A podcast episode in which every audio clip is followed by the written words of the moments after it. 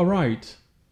Welcome to yet another edition of the Offside Musings po- podcast. Um, on behalf of my co host, Emeka Onyagwa, this is Okey Ndibe, and I'd like to welcome all our listeners uh, to this special edition where we're going to look at the role of the judiciary in keeping Nigeria's political parties honest.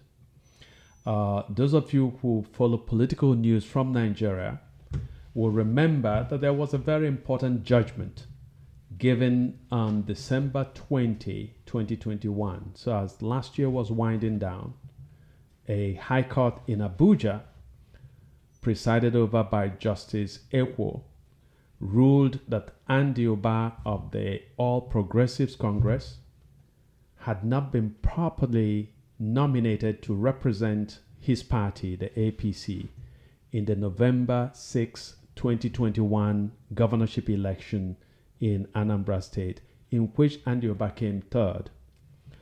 The judge ruled that the party indeed had failed to hold a, a primary uh, election for the in the state, and therefore he found for the plaintiff, George Moghalu, who had filed the lawsuit, and uh, declared Andy Uba and the APC absent in that election, ordered INEC, the Independent National Electoral Commission, to expunge Andy Uba's name and the name of the APC from the records of that election.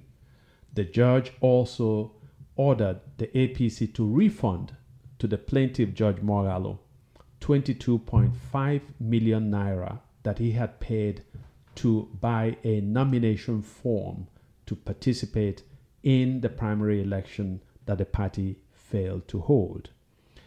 So, this is an important landmark judicial development that we think will have profound implications for the practice of internal democracy within Nigeria. So, this and other issues related to the role of the judiciary in Nigerian politics will be the subject of today's podcast. Stay tuned.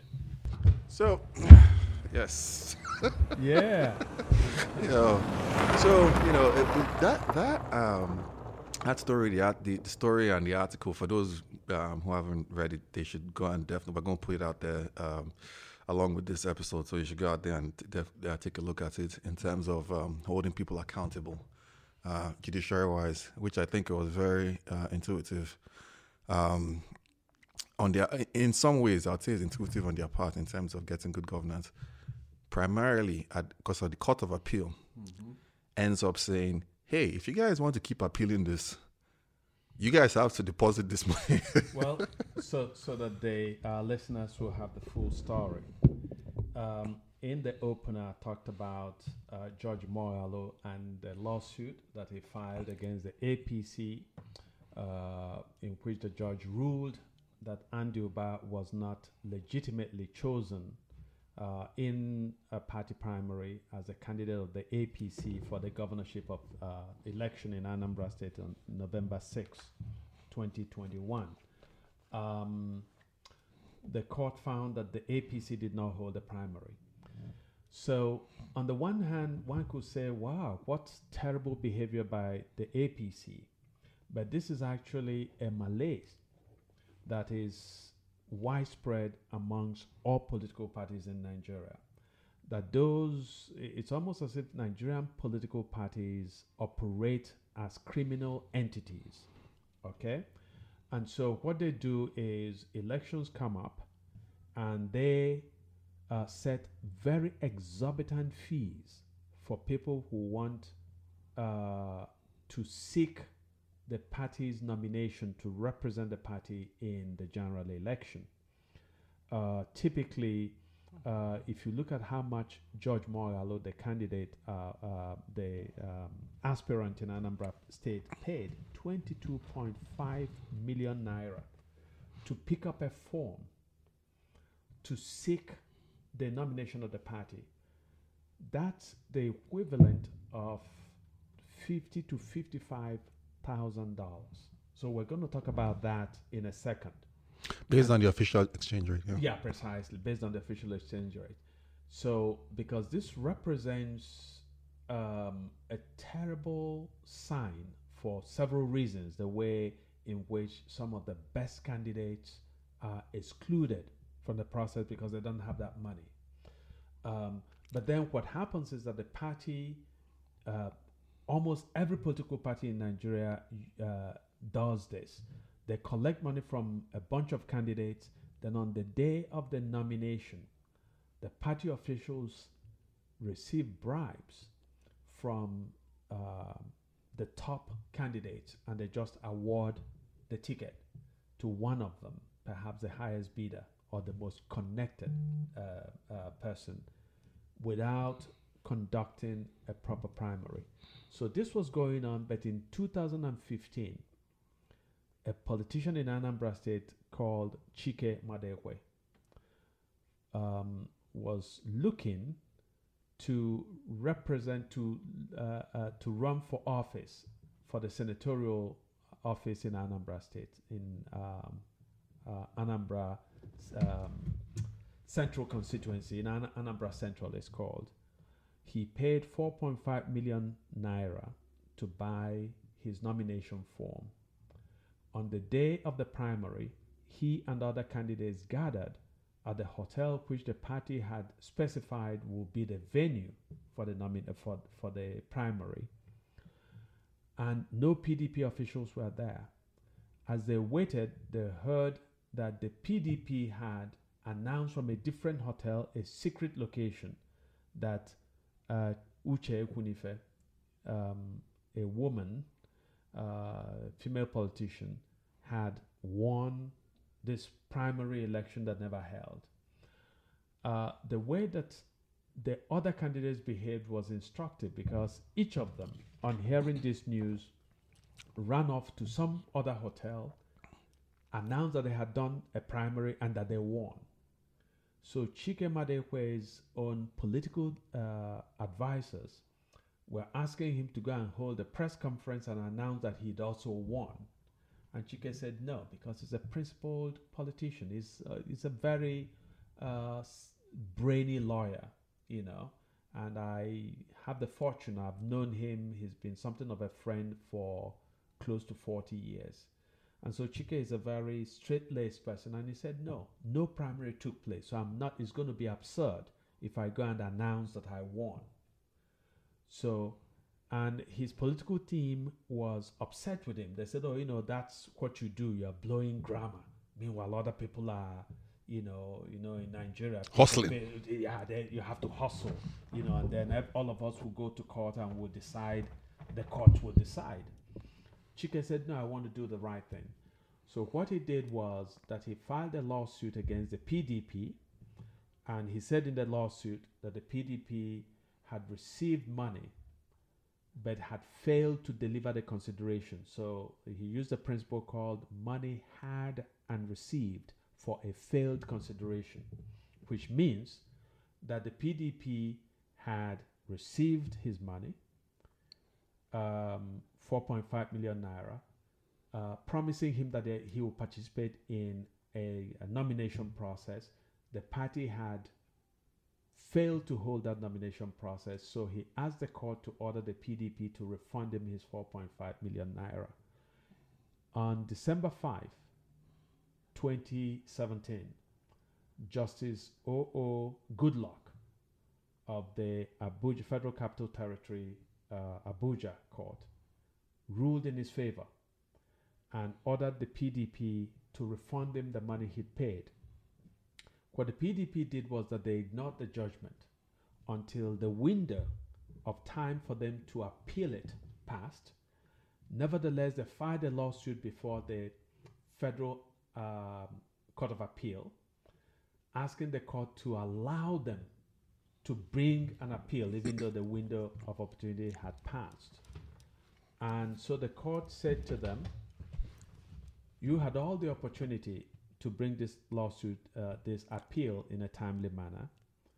We think that you are being mischievous, but if you are acting in good faith, if you think that there are points of law that you're going to bring up, then go and pay in the 4.5 million into a designated account, and then we'll give you time to appeal. And the PDP's uh, lawyer said, "Oh, I don't have the authorization of the party to provide that uh, money." So the Court of Appeal ruled for Chike. So that judgment, which was given first by Justice Goodluck, December 5, 2017, Mhm. has become the precedent, has become the landmark case now in Nigeria. And so it was the same case that George Moghalu's lawyers invoked when they sued the APC and the Andy Uba. And in giving George Moghalu judgment on December 20, 2021, the court actually um, uh, invoked the precedent, the Chike Madekwe case, in saying that the APC should refund them his money. So this is, for me, a terrific development uh, because it's a way of chastening the political parties, of saying to them, you can no longer afford this your habit of just using the election season for your feeding frenzy, you know, and and and for to act almost like mobsters, you know, with the ethic of mobsters uh, in defrauding candidates of substantial amounts of money. Uh, as I said in the case of George Moghalu, you know, 22.5 million if you use the uh, sort of rate, official rate of exchange in Nigeria is about 50 to 55 thousand dollars. Um, so we have to talk about the whole question of whether it makes sense to charge political aspirants that much money to pick up a nomination form. Yeah, that's a good question. Uh, I mean, on one hand, I mean, the political parties are going to say, "Hey, how do we fund our activities?" That's the easiest way. That's what they, they would want to do. Um, in uh, in absence of like um, federal funding for political um, entities, uh, that's what they want to do. But in another way, it's like um, even with that funding, obviously, um, it it with the parties in power, they don't they they don't um, even when they charge that much they don't try to be good actors. They are bad actors during the process. They are bad actors um, i mean factually they are bad actors when they are um, can if their candidates win. They're still they're, they're even worse actors at that point in time. So i mean that's that's uh, this thing. And you know the bigger question is does it in the entity called nigeria does this make a big difference? I mean there's one way to say hey look um, neutral parties that want to run for office, people who who are probably better candidates than um, these guys that they prop up, would it will open up the floor a lot more to have um, a lot more people, even in the big parties, run. Um, I mean, we've seen that uh, conversation with the um, with, with popular candidates that uh, Farad people, for example, people like that, um, Kingsley Moghalu, uh, Farad um, a whole bunch of them who have gone to other parties to, to run because um, part of that calculation is the other parties have um, a fairer uh, this thing. Not that they not that they are great, they, they're just fairer Yes. comp- in compared to the big um, the, the two parties, the APC. Uh, I don't, is the ANPP still even in existence anymore? I was going to say the three big ones. I don't know if the ANPP still even Well, existing. yeah. Well, it's it's it's pretty much the APC and the PDP and um, AD is still kind of like Yeah. AD has been has been merged it's into. yeah, it's, it's it's been merged. Um, yeah, so it, it's well, so on paper, the the PDP and the APC remain the juggernauts, if you like. um, but they um, that's a different conversation because um, if Nigeria is going to uh, sort of break out of the predictable path that it's on, which is a path of disaster, you know, uh, we must then end this ping pong between the APC and the PDP because I've, I, as I've argued before, um, in fact, in 2015, I wrote a column where I said that uh, the APC and the PDP were the same party. essentially, Mm-hmm. uh, ideologically and in terms of personnel. Okay, so um, my hope is that the 2023 general elections in Anambra State, I mean in Nigeria, sorry, the 2023 general elections in Nigeria will finally provide uh, uh, the opportunity for the enlightened political forces in the country to coalesce around a different political organization. And I keep feeling that the kind of energy that one saw with the EndSARS movement, where young people came out in their thousands, hundreds of thousands across all the cities in Nigeria, and wanted to institute major change around law enforcement in their country. I think that with the right husbanding, that that energy can be harnessed again and and and and uh, used to bring into focus a different political party that would supplant both the APC and the PDP, and that's Yeah, that's the next. Um, you know, the big the big guys that have announced so far, um, and when the little guys announce. Um, in fact, there was a few guys that announced the last time that it seemed that they ran uh, um, to essentially benefit from the publicity of running.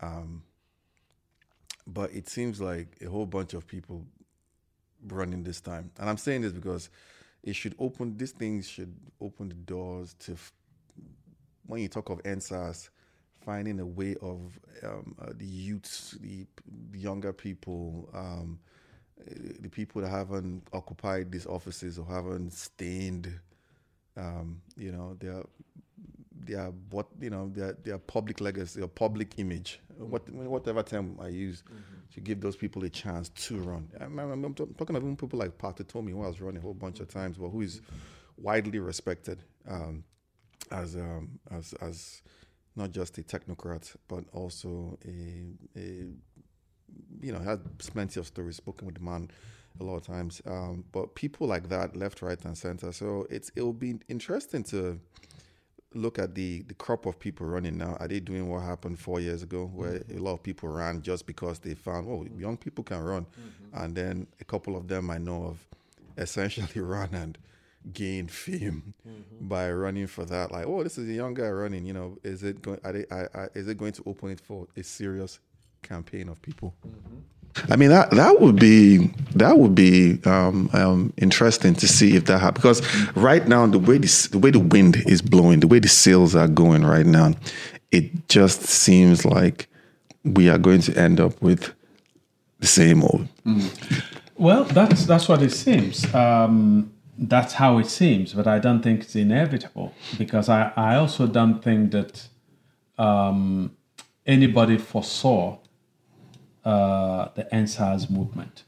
Okay, uh, it used to be that in the 70s and 80s, Nigeria had a vibrant student union leadership and labor leadership, and then the political class, as well as the military, figured out that they could get into the game. And so what they started doing was that they would go and find the most reactionary, unprincipled uh, people and f- give them money and help them to become leaders of student union student unions in Nigerian universities and polytechnics. And then for labor unions, they would do the same thing where they would sponsor some of the most uh, backward thinking, gut minded, um, uh, gut obsessed, you know, uh, grubby people to become uh, labor union leaders. And, and so that way, the two critical sectors are used to come together, okay, to launch major protests in Nigeria for change were emasculated. But I so I think that that's what surprised uh, Buhari and the political class uh, when the EndSARS movement started. Um, because it seemed to come from nowhere. It was, you know, there was a certain combustion which nobody had foreseen. But that energy is in Nigeria. We are producing every day. We're, first of all, we're majority young population. Okay. So demographically, uh, politics, if you find somebody, if you find politicians who know what they are doing, the political game should, fa- should favor younger candidates or candidates who at least have uh, a sense of commitment to the long term, to the future of Nigeria, rather than a sense of their immediate gain from politics. Okay, but what what happens is is that even those uh, who are they uh, enlightened candidates, you know, the um, you know the Moghalu or the Pat Utomis or you know that some of them play into a certain um, uh, unfortunate, almost tragic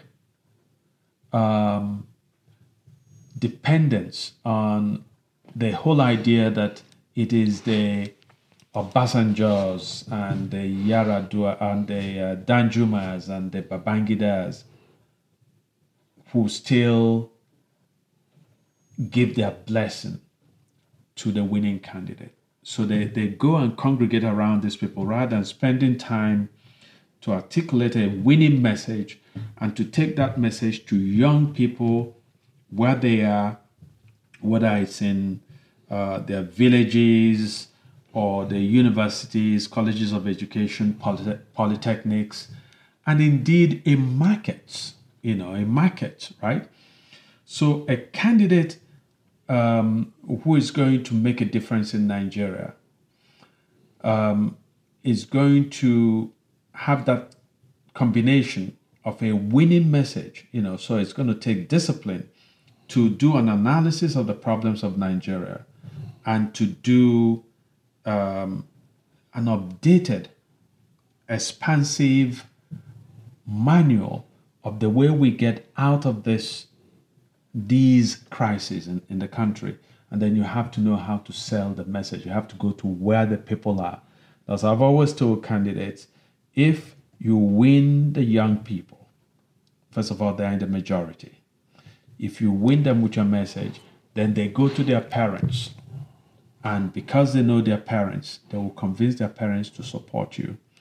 But if the enlightened candidates sort of try to play the same game that the Atikus and the Tinubus and the, you know, uh, the rest of them play, then they play into the hands of these two political behemoths, you know. So we're going to end up with an APC president or a PDP president, which will translate into disaster continuing for Nigeria. Yeah, and you know, I mean, from the pulse I feel, um, taking a look at the polls, whether it's um, on social media platforms, um, the conversations with within Niger- the young Nigerians for that matter, um, it feels like there's literally no support for.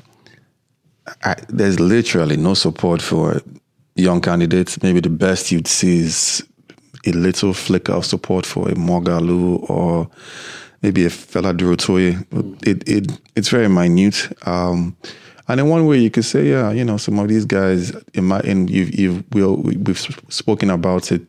You pointed out that you felt you feel like if somebody is going to um, be able to get close to capturing um, the, the, seat of the presidency, like Moghalu, it needed to have started much much earlier than now. That it's it's kind of even late. So in one way, some people, which I've heard people ask the man directly, someone like Moghalu directly, these kind of questions like, um, hey, you know, um, where are you? You're not on ground, you know, do and even when you come, it seems like you're more interested in seeing some um, some of the, the elites that you feel just like you're spoken of, whether it's the Babangidas or the an emir somewhere, where they say, hey, look, where they can point to, I, I know this person here or in fact, I was listening to a candidate on one of the social media platforms, and he was talking about. They said, "Why did you decide to run?" The young candidate that was living out here, um, living in Houston, I think, mm-hmm. and they asked him, "Why did you want to run?" And he said. I, think, I mean, he mumbled a bunch of stuff, mm. but one of, in all due respect to him, you know, one of the things he said was, uh, a, a northerner, an Elijah told him to oh my gosh. Whoa. And I was like, okay, I'm just listening to this mm-hmm. this because yeah. I, I, you know, but you know, it, it, it, feels like even the young candidates coming up are, are really, really hilarious people as well. That's so, that's so messed up. Yeah. But you know, I mean, it's it's it's part of the old playbook. I remember years ago in the 80s, um, any politician who was coming up and you said to them, Why do you want to run? Uh, some of them will say, uh, My people asked me to go and represent them. Okay? My people asked me to go and represent them. Or, you know, I have consulted widely, you know, which we're going to do something on Tinubu uh, coming up. So we're going to talk about that. But this whole idea of somebody told me to come and run. Anybody who says that, okay, whether it's even that you you heard from Saint Saint, Saint Peter, okay, that God wants you to run, you know, which I think is uh, uh, some years ago, um, Pastor Chris Okotie, you know, said God told him, uh, you know, so it's it's all ridiculous. All these, um, no, if you want to lead a space, lead Nigeria, it you need almost a sense of um, of hubris. You have to feel, um, you know, it's like the story as a as as a graduate student. Okay, um, I was taking a fiction workshop one day, and uh, uh, the professor asked all of us who were, you know, apprentice novelists, short story writers, why do you write? And we were 14 of us in the class. And everybody said some mumbo jumbo about, you know, I'm writing to get in tune with myself. I'm writing to understand myself, that sort of nonsense. And I said, no, I won't come to a writing workshop to understand myself. So when it came my turn, I said to, to the professor, I said, I believe that I have uh, extremely important stories to tell, and that the world of literature would be a poorer place if my story was not part of his pantheon. And the professor said to everybody that when he himself was a student, that everybody would answer the way I answered. But the industry had become so philistinic, so difficult, that people were so dispirited, and everybody was now talking about studying writing in order to get in, t- in tune with themselves, right? so I like to see the same kind of almost haughtiness, uh, but a haughtiness that is also wedded to to vision, okay, uh, and to purpose, a sense of purpose. I want to see somebody uh, have a little bit of the kind of arrogance that Awo brought to the table. You know, I like that you know, Awo felt he was the best leader Nigeria should have ever had. Whether that was true or not, I like that kind of energy and that kind of commitment from a leader. So, given a choice between a leader who says, Oh, people came and dragged me up and said I should go and run, and somebody who says, Hey, I have a lot to offer, I'm the best person for the job. I'll take the second person, I'll take the second person seriously, uh, provided, of course, that he or she shows me something else, shows me I have a vision of how to reorder society. Because um, when we talk about the, the pitfalls of this two party system that we have in Nigeria, if almost, unless there is some dramatic surprise within the APC or the PDP. Otherwise, almost any candidate that would emerge out of those two political parties will be terrible news from for Nigeria. Terrible. Yeah. Okay. So so and and which is why in a lot of ways you and I are doing something that some people will think, okay, these are two, uh, you know, two idealistic uh, pretty much guys sitting in America and blowing drama, right? But what's the alternative? Every Nigerian, I've never met a Nigerian. Well, occasionally I've met a sick Nigerian who thinks that things are fine, and typically somebody who has a deep connection in government or who is in government, him or herself, and so is getting something for nothing, right? Getting mm-hmm. a lot of money. But typically, I've never seen, I've, ne- I've met very few Nigerians, extremely few Nigerians who are happy with the way their country is. Okay? Uh, so we have a country that is actually held afloat. Nigeria should have sunk a long time ago. You know, in the in the 90s, But Babangida gave an interview where he says that he was baffled, bewildered that Nigeria, you know, was still going. It's like they, it's like they, um, what's that battery that they say, you know, uh, Duracell. Duracell batteries, does it going and going and going? Because, and I think that when Buhari said that, that he was speaking out of a particular self knowledge, an acuity of knowledge, because he had done a lot to grind that country into extinction. And somehow the next day Nigeria will be there. And this guy said, I don't understand how that happens, right?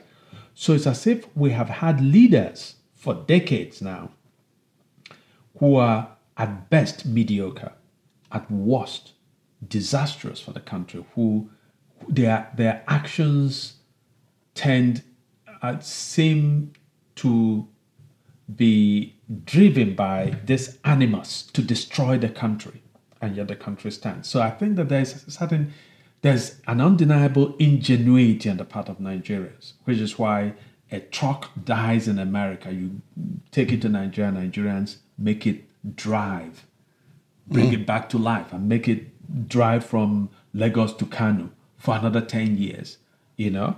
Uh, in America, they will say, you know, there's nothing we can do, you know, it's uh, go and total it, right? mm So, but, so we have to understand that we have a disaster of a country which is barely afloat and afloat only because of the, this great energy that we bring, this great um, spunk that, as they say in Nigeria, they carry last. So even when we come last, we have a swagger so that somebody watching us will think, wow, these people are first, you know, because we bring this kind of swagger, you know, we dance and we, you know, do things, and people might think, wow, did I just see this guy, you know, take the first position? No, we're last.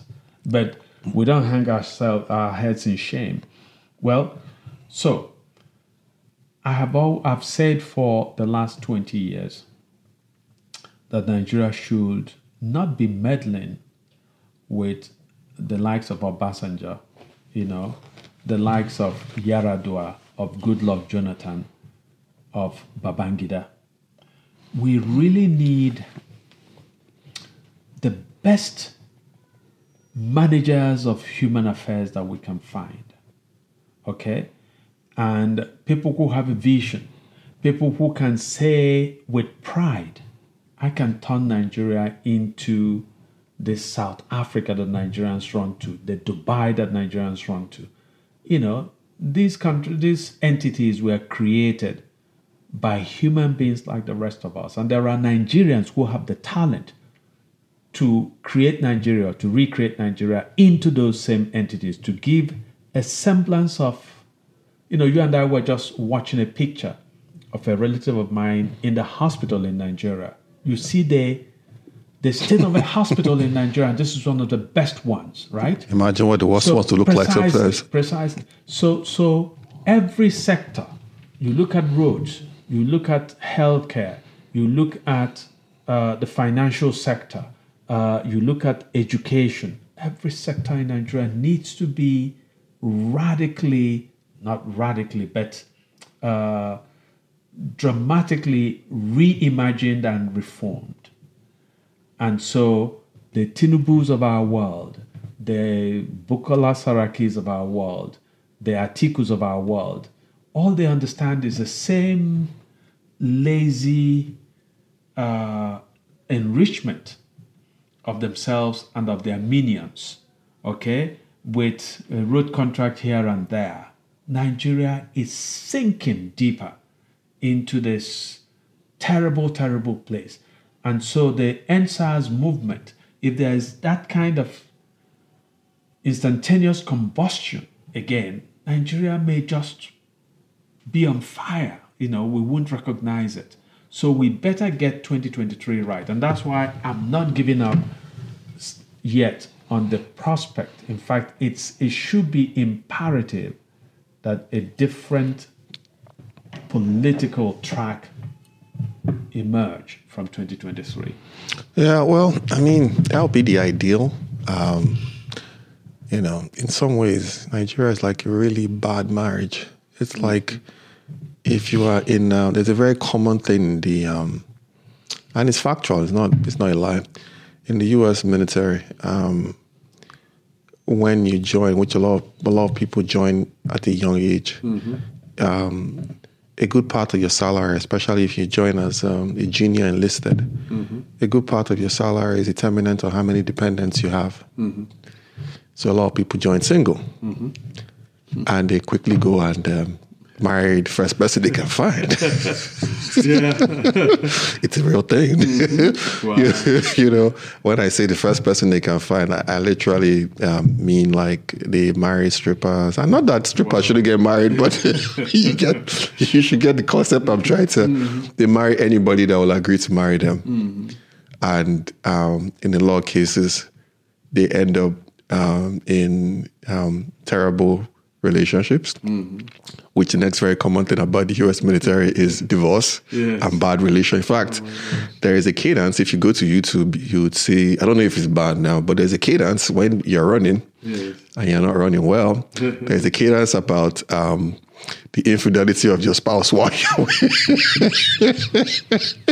so Nigeria feels like that very terrible marriage um, in some regard. Um, even though you know we have had movies like Pretty Woman that you know has so it feels like there's a possibility to, so to in some regard it feels like we might be watching Pretty Richard Gere and Julia Roberts and mm. one day it will find its way and it will all be kumbaya. Mm-hmm.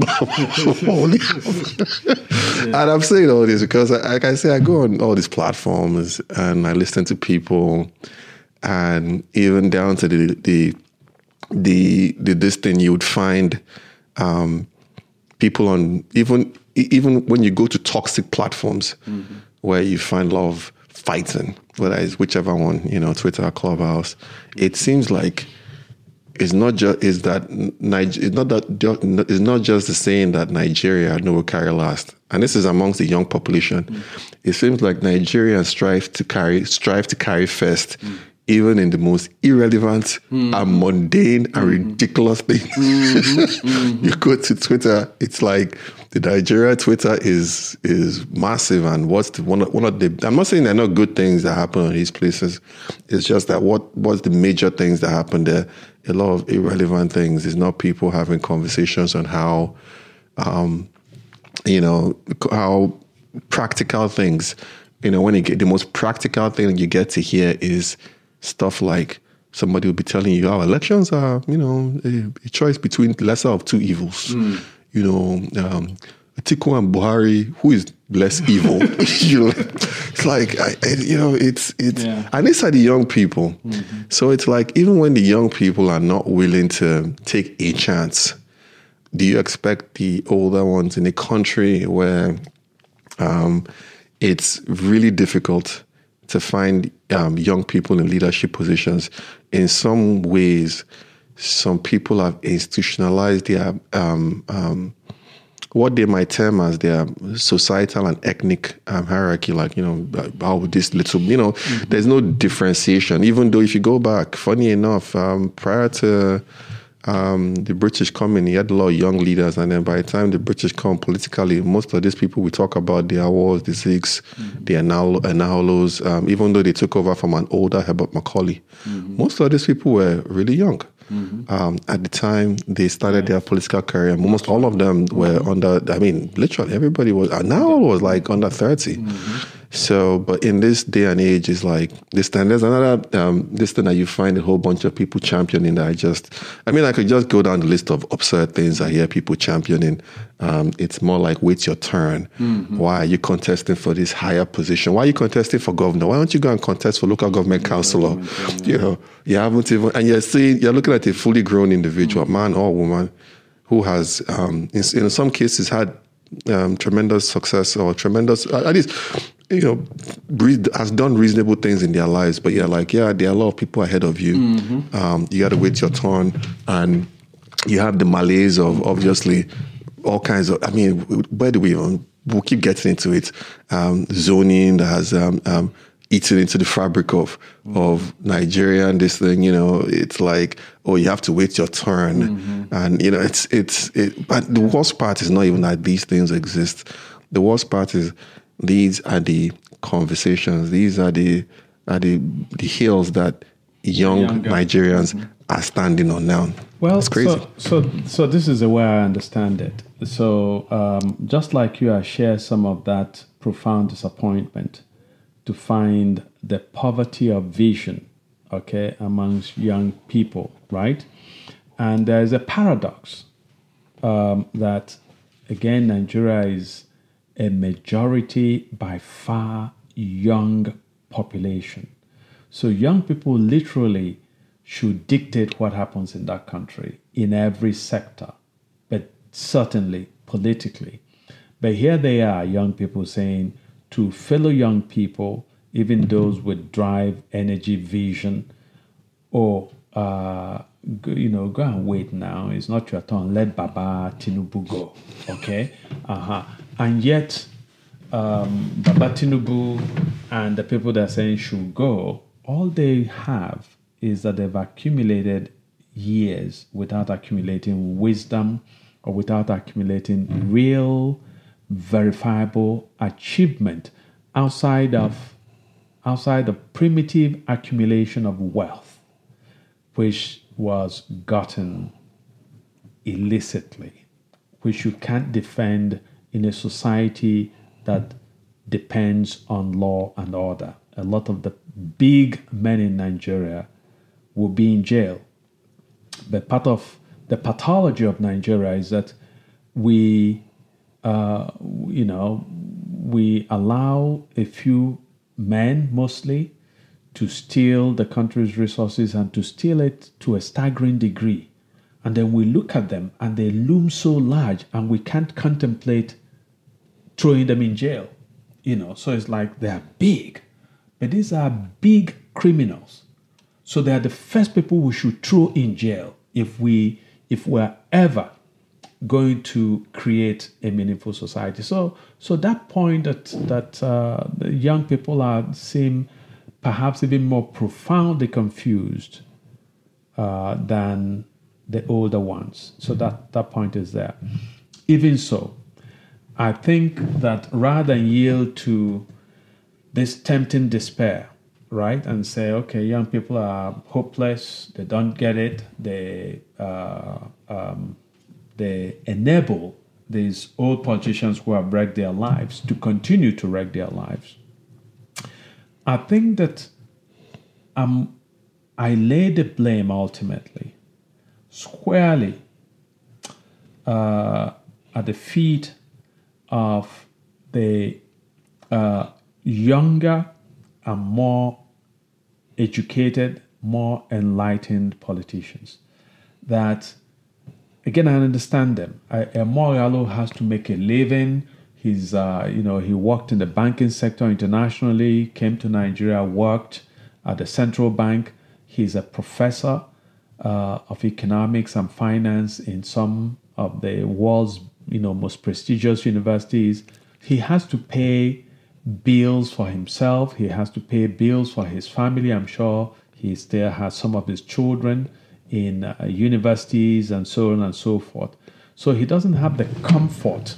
I mean, in uh, in America, say there will be a foundation uh, that might give you a grant, you know, so that you spend time, you can just do occasional speaking, or you go around and give speeches, and there's a foundation that pays you. We don't have those kinds of institutions in Nigeria. Um, and so, but but ultimately, if you want to be a leader, you have to understand that it cannot be a part-time thing because the Tinubus of our world, the Atikus, are going around to weddings and giving cars at weddings and giving a lot of money uh, to brides and grooms and so on. And it's for them a way of spreading their political wings. Okay? So we don't have to give money, we don't have to go to weddings, but we can go to universities. You know, when Moghalu is in Nigeria, or if, if, uh, Durotoye, they should go around uh, and give talks at universities because I think you need to capture the youth. You need to, you need to shake up what Soyinka will call this complacency, okay, this complacent way of looking at the world. You have to shake it up. You have to shock people, okay? Take the game to the young people. Tell them, remind them that they complain because that's that's the that's the thing with Nigerians. You know, everywhere Nigerians congregate in bars, in you know, on the internet and so on, we complain about the deep rot in the country. But then you say to Nigerians, there's a rally tomorrow to address a problem and they say, ah, you know, I'm going to meet a friend of mine, and you know, somebody will go and have pepper soup someplace, you know. So we, and then you know, so we sort of feel uh, God will solve our problems. So, to recap, the enlightened politicians have to bring the game to the people. They have to um, speak in a language that is not disconnected from the people, but a language that is indeed rooted in people's experience. Okay? Define the problems in Nigeria and define them in digestible terms, and then define the solutions. If you if you have the discipline to do this, and you create a team around you, you know, um, and you utilize all the technologies we have, the phone, right? So Nigerians, how many videos do I get? I mean, if if you look, for example, at my uh, if you look at my WhatsApp, uh, so there is this account where I have nine a thousand plus messages. I haven't opened. It's mostly videos that people are sending to me, right? 220, 18, 606, 35, 130, 200. 84, 126. So these are things that people send to me. If you open them, it's mostly videos. Some of them, you know, they see a woman who is dancing and shaking her buttocks. they send it to you. You know, so we, we, we, we, it's as if we live in a global village and we're global idiots. Okay? So we're sending all this nonsense that, you know, have nothing to do with anything. But when you say to Nigerians, that there is an important political message to share, ah, they will decide they have no data. Yeah. Okay. So we got to wake up. And if we don't wake up, I want Nigerians to know that they will wake up in 2023 and they're going to have a president who will just luxuriate, take extended medical trips in Europe or America, and the country would just be going down the drains as it's been going for much of its 60 year life.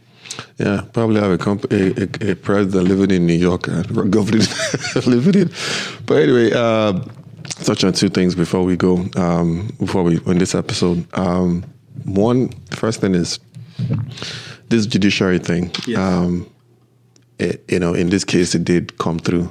Um, it's not always the case.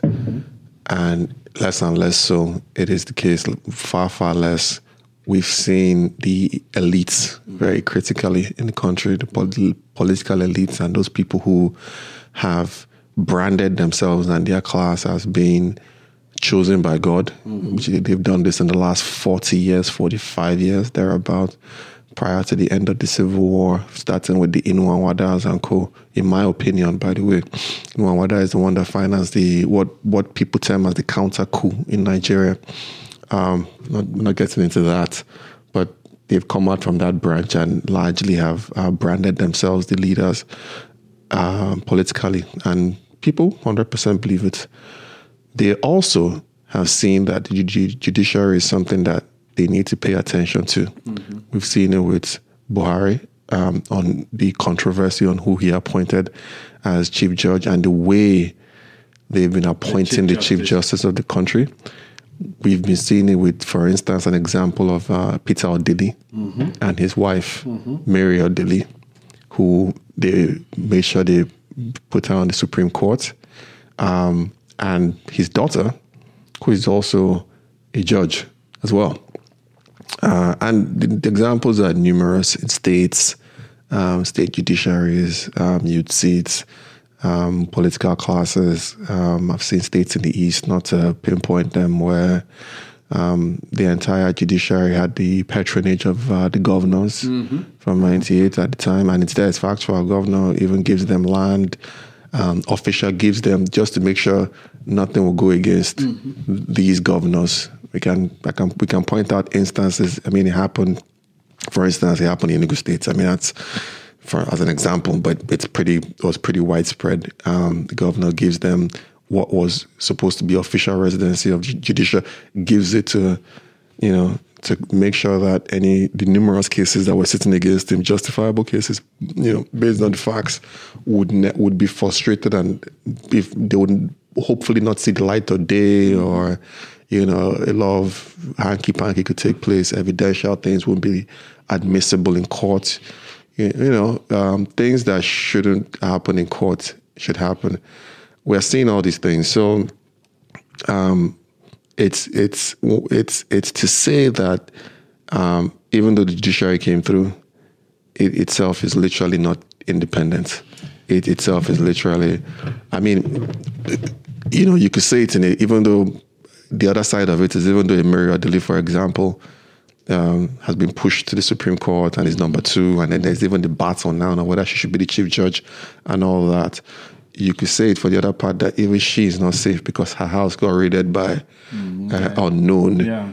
Uh, not to be, I'm not being sympathetic towards mm-hmm. her, but mm-hmm. the fact is that even she herself is not safe. So mm-hmm. some of these judges, given the correct ruling, might in some ways as well be doing so out of self survival. It's mm-hmm. like, look, this is a madhouse, and if, if, if, mm-hmm. this is the little I can do, yeah. to, because We've seen prominent Nigerians get assassinated. Like, mm-hmm. in fact, chickens die a better death than mm-hmm. some. And sadly, it's not even goats die. Mm-hmm. I mean, I don't even want to call names in the way some of them we've spoken about it um, were assassinated, like um, um, Chike Akunyili and other people. Mm-hmm. We've seen prominent Nigerians get killed um, just like that, and mm-hmm. people will point fingers to the the easy targets. Oh, it's IPOB boys, this is that, where it could be something else, and mm-hmm. literally no investigation. So in some ways, some of the judiciary guys might be acting in, on those those impulses, but in some ways, we also have to recognize that the, the judiciary itself, for more or less, has largely been merged into the um, ruling cl- ruling class. Mm-hmm. So even though we have these bright spots here and there, and people on principle should stand by them, and I'm sure there are a lot of, there are a lot more um, principled judicial officers uh, than maybe other parts of, of, mm-hmm. of, of, the government in Nigeria, but it doesn't really say a lot. Mm-hmm. If you're mm-hmm. saying we have maybe five more honest people in Central Bank. But, you know, it's to say that, and that's something I wanted us to just yeah. uh, touch on. Well, you know, um, when I, I talk about um, every sector of Nigeria needing some rethinking, reimagination, the judiciary is key uh, so from time to time, as in the judgment for that that just wrecked Andy Uba politically, and um, put him in his place because Andy has epitomized this politics of um, buying things, you know. So nomination of his party just hijacks the, the hierarchy of the party. They announce him as the winner and so on. And uh, takes a principled Kingsley, Mo- uh, George Moghalu, to, to go to court, defying pleas by some sectors of his party to withdraw his lawsuit. And then you have a judge who looks at the facts uh, in a very clinical way and decides, yes, indeed, um, the APC did not hold its primary, which it promised to hold, and so uh, please remove Ire Sandioba as a candidate in the election, remove his record, remove the APC, and refund uh, George Moghalu's money. So we must celebrate, even though they are a bit too rare, but we must celebrate these judgments by courageous judges who do the right thing. Okay?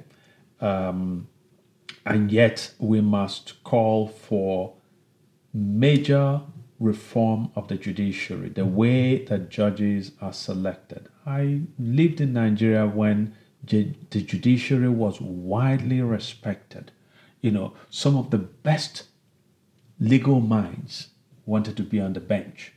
So today, on the contrary, you find some mediocrities, people who couldn't afford any uh, I'm not saying everybody, but a sizable proportion of lawyers who can't afford uh, to give themselves and their families um, a modicum of decent livelihood, practicing law, lobby to be made judges because you know there's a lot of you know corruption and there are all kinds of privileges uh, that accrue uh, to that office.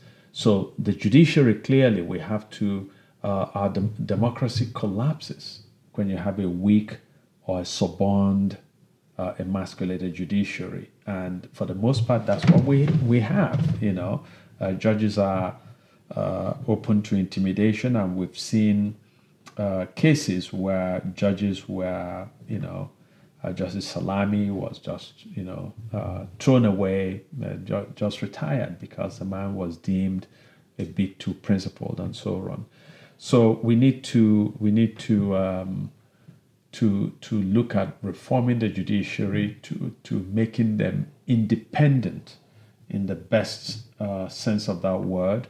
Um, um, look at revamping even our laws because some of you know some of the uh, um, legal concepts that we have which depend too much on a British tradition, you know, have not aligned properly, you know, with um, uh, with our cultural and traditional living uh, values and so on in Nigeria. So there are all kinds of alignment which a leadership that is attuned, that is visionary, uh, that has the enterprise can begin to build all the sectors together. And that's that's exactly why I say Nigeria should not wish for another APC or PDP leader.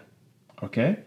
Um, Nigeria's problems, by the way, go much deeper than the person who is president or the person, the pe- people who are commissioners and ministers and, and so on. Because we have the constitution, and I think at one point we're going to do X-ray the constitution, the Nigerian constitution. Mm-hmm. Um, yeah, you talked earlier about Nigeria being a terrible marriage. Okay, I agree. But it's one of those terrible marriages where you can't point to one party to the marriage and say that's the source of all the problems. You know, I know it's easy for people to say, okay, the Northerners are the problem, or you know, this other group are the problem. I I don't agree. I think that to one degree or another, every sector of Nigeria has participated in creating the mess that is that country.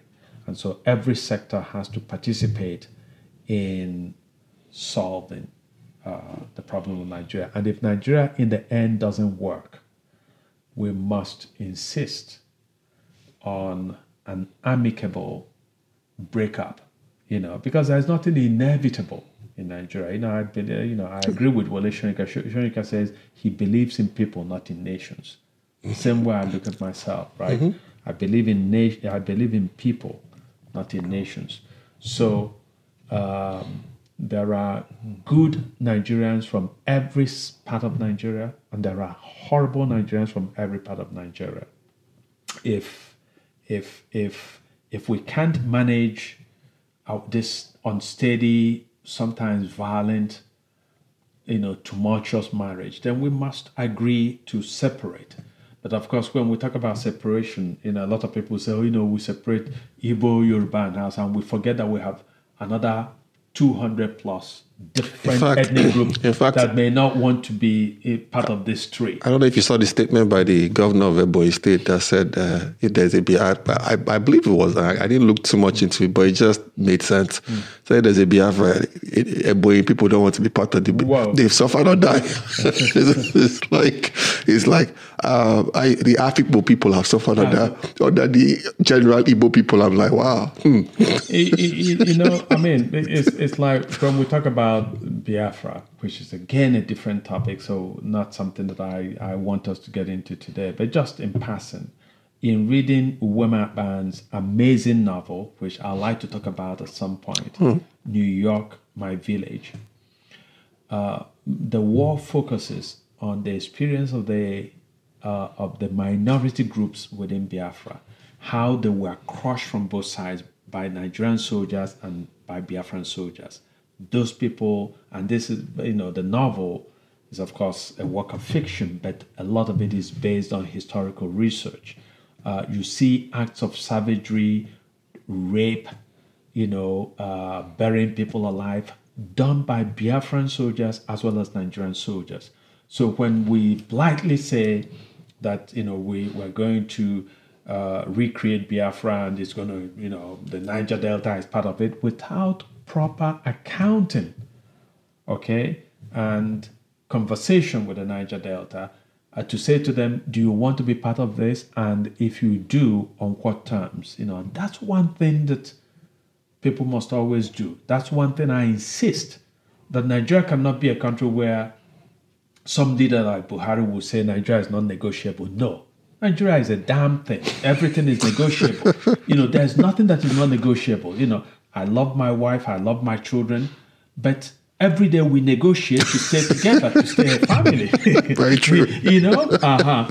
My parents were amazing parents. But there was a time as a young man, I was a very rebellious young man. I basically threatened to leave the family. And, you know, my parents had disciplined me and I wanted to leave and, you know, and so on. So there's everything is negotiable. 100% you know, agree. And uh, Nigeria is negotiable. So one other thing that I want to get into. Um, so we talked about uh, how Judge Moralo triumphed in court, and um, of course, uh, we didn't talk about the, the the fact that he's never. It's unlikely that he's going to get that 22.5 million. Uh, Chike Madekwe uh, had his judgment in 2017. He's not collected his money. Okay. Uh, at some point, he's planning to do something radical to go and garnish the property of the of the PDP, but that's another uh, element of of judicial verdicts in Nigeria. That in this country, in America, for example, if the court awards you something, you get it. In Nigeria, I read the other day that Nnamdi Kanu had been awarded a billion naira or something, and Good luck. um, good luck, precisely see, seeing one naira. Man.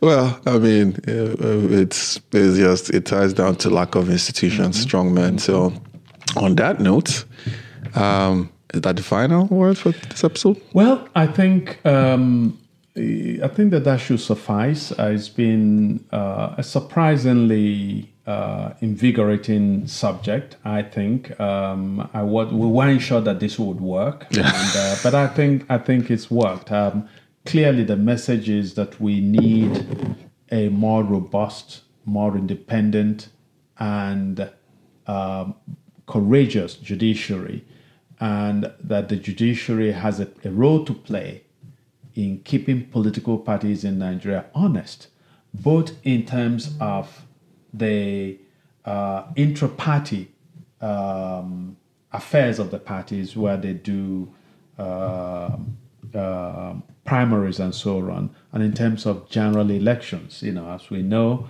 uh, a lot of Nigerian politicians have this sense that they would rig the election and then tell their opponent, don't overheat the party, go to court, knowing that once you are in office, you have access to public funds and you can use this to prosecute the case, your case, and to bribe the judiciary. But we need a kind of a system that will make it more and more difficult, more and more hard for these political, criminal political actors to succeed.